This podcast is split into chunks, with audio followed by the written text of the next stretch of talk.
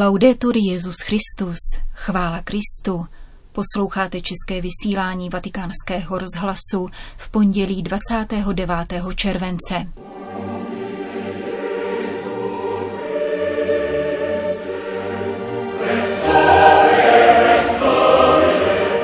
Petrův nástupce vyzval k modlitbě za migranty, kteří utonuli u libýských břehů. Kuba se rozloučila s kardinálem Ortegou. A na závěr další pokračování rozhovoru papeže Františka pro mexickou stanici Televíza. Od mikrofonu zdraví Jana Gruberová.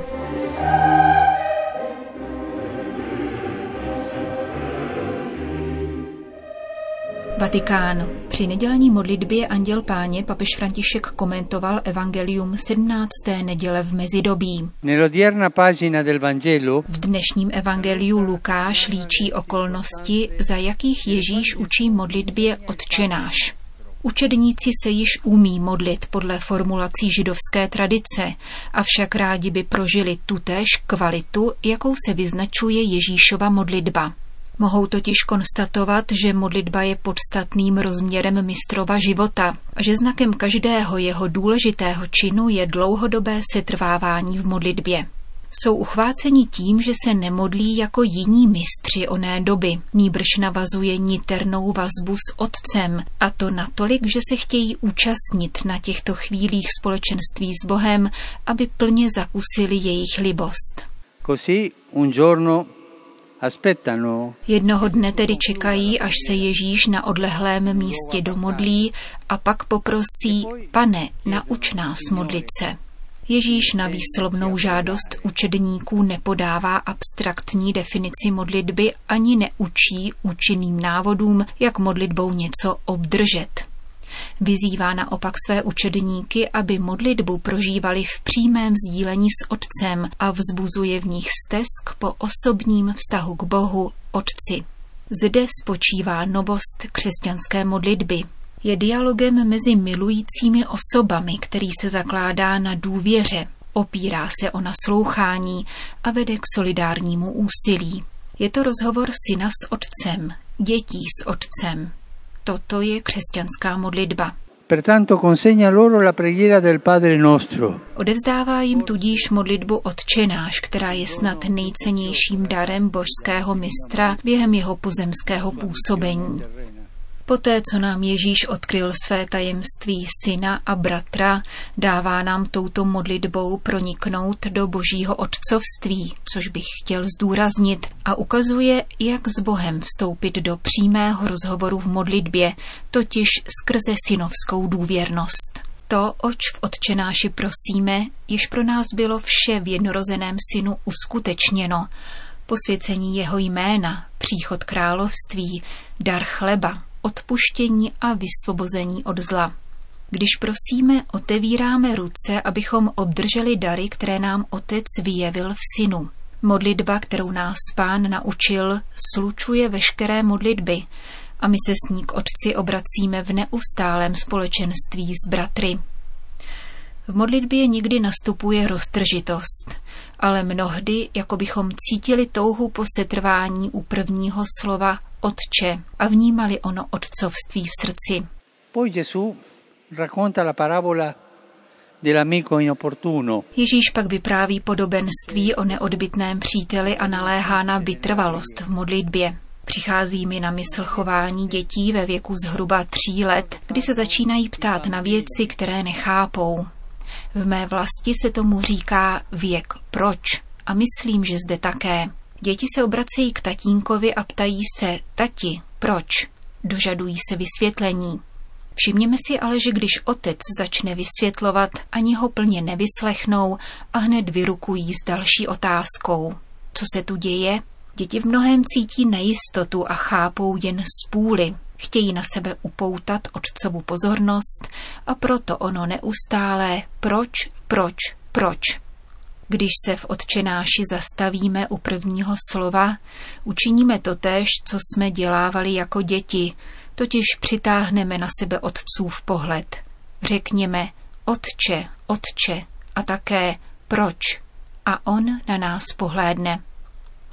Prosme Marii, modlící se ženu, aby nám pomáhala modlit se odčenáš ve spojení s Ježíšem, abychom vedeni Duchem Svatým žili podle Evangelia. Per vivere il Vangelo guidati dallo Spirito Santo. Po mariánské modlitbě papež František připomenul nehodu plavidla u libýských břehů, při které v minulém týdnu zemřelo 250 migrantů z Eritreje, Palestíny a Súdánu. S bolestí jsem se dozvěděl o tragickém stroskotání, k němuž v těchto dnech došlo ve Středomoří a při kterém ztratili život desítky migrantů, včetně žen a dětí. Opětovně důrazně vyzývám mezinárodní společenství, aby okamžitě a rozhodně zakročilo. Zabránilo tak opakování obdobných nešťastných událostí a zaručilo bezpečnost a důstojnost všech lidí.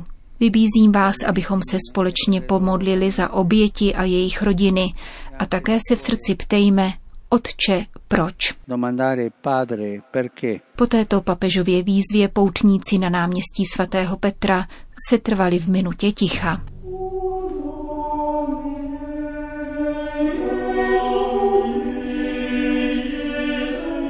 Kuba. Na havanském hřbitově Kolon se dnes konaly pohřební obřady emeritního arcibiskupa Havany kardinála Chajmého Ortegy i Alamino, který ve věku 82 let koncem minulého týdne podlehl nádorovému onemocnění.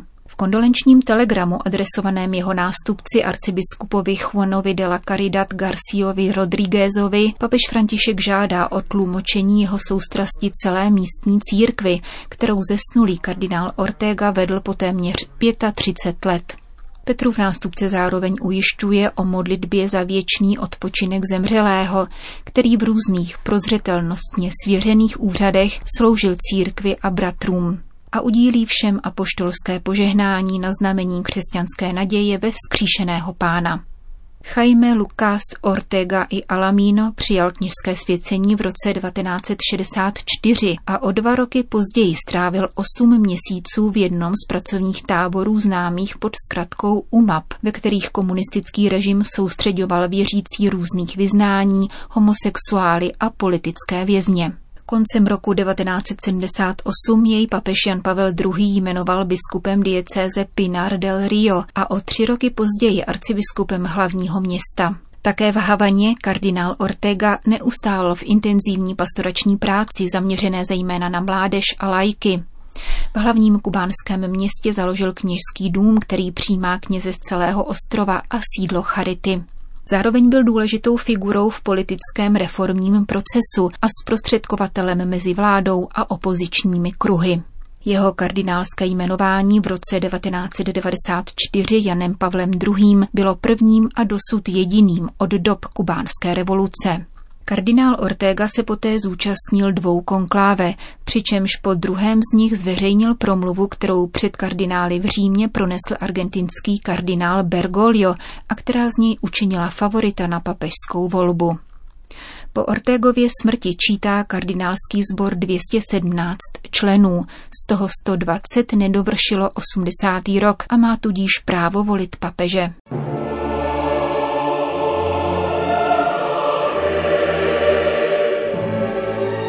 Papež František se zamýšlel nad dosavadními šesti lety pontifikátu v obsáhlém rozhovoru s vatikanistkou Valentinou Alazrakijovou, který koncem května odvysílal mexický televizní kanál Televíza. Nyní přinášíme jeho další část. Papeži Františku před únorovým setkáním předsedů biskupských konferencí o ochraně nezletilých mluvila média o tom, že je tak trochu ve hře váš pontifikát, což bylo přehnané Nemluvil jste ještě o dojmech, které ve vás vyvolalo toto třídenní zasedání, ono naslouchání obětem, ačkoliv jste tak již učinil za jiných okolností.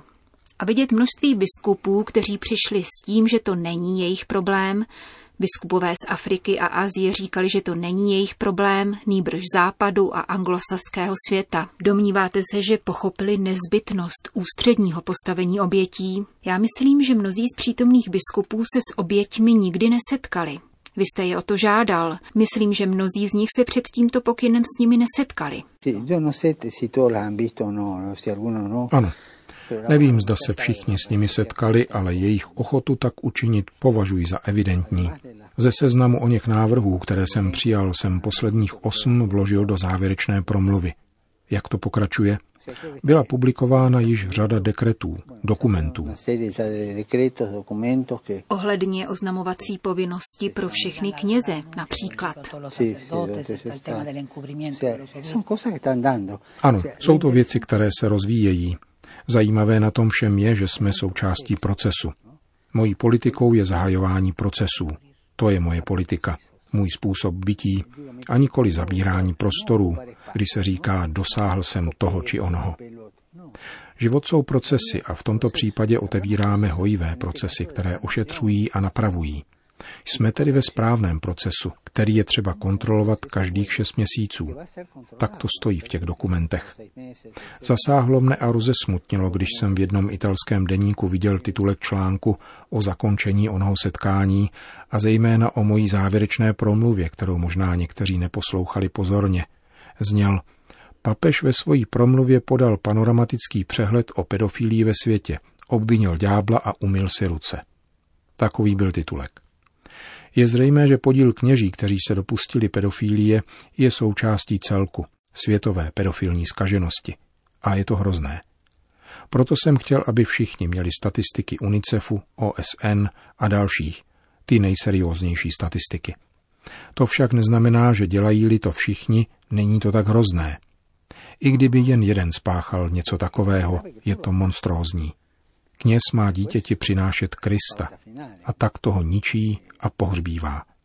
Je to obrovská monstróznost, horší než kterákoliv jiná. A potom závěrečné směrnice. Onu promluvu jsem dělal pomalu a velice jsem v modlitbě prosil Ježíše o pomoc, aby mne dobře nasměroval, ať mluvím jako pastýř, ne jako řečník na závěr nějakého kongresu. A také to je inspirativní. Mnoha lidem se nelíbilo, proč jste mluvil právě o tom, proč jste podal ty statistiky a proč jste mluvil tolik o ďáblu, jako by to byla vina ďábla. Taková je pravda, dcero. V tom nám pomáhá ďábel, který do nás vstupuje. Zmínil jsem problém ďábla, když jsem mluvil o pedofilii ve světě. Pozastavil jsem se a řekl si, za použití jednoho francouzského filozofa, nelze to smysluplně jinak vysvětlit. Nedává to smysl. Tady vidíme jenom zlého ducha, který ponouká k tomu všemu. A říkám pravdu, nedovedu si vysvětlit problém pedofílie, aniž bych pohlédl na zlého ducha. Jsem věřící a Ježíš nás učil, že ďábel je takový. No? Vzpomínám si, že těsně před o ním setkáním, myslím na generální audienci, jste již mluvil o ďáblu v tom smyslu, že ti, co kritizují církev či papeže, anebo kritizují církev všeobecně, jsou přáteli či bratranci ďábla. Moje otázka tedy zní, řekl jste něco takového na audienci? Nepamatuji si ten text, ale ne, nevidím to tak.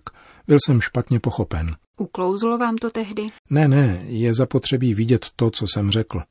Nejsem schopen říci takovou věc, protože ničemu takovému nevěřím. Když kritizuješ církev, dobrá, kritika prospívá. Onen text najdi, protože to není to, co jsem řekl. Je to omyl. Něco uklouzlo, ale toto jsem neřekl. Je pravda, že ďábel nás pokouší všechny, ale pokouší také ty kritizované. Možná jsme hříšníci tolik jako ten, kdo nás kritizuje, ale možná, že ten, kdo nás kritizuje, je svatý. Svatá Kateřina Sienská kritizovala kardinály a občas se pustila i do papeže. A byla to světice. Přece neřekneš, že svatá Kateřina byla dňáblem. Hledej ten text, protože to není pravda. Jde o chybnou informaci.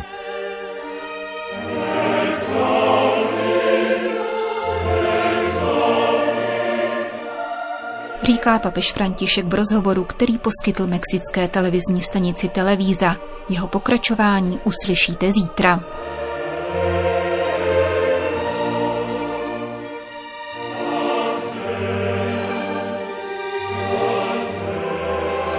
Končíme české vysílání vatikánského rozhlasu. Chvála Kristu. Laudetur Jezus Christus.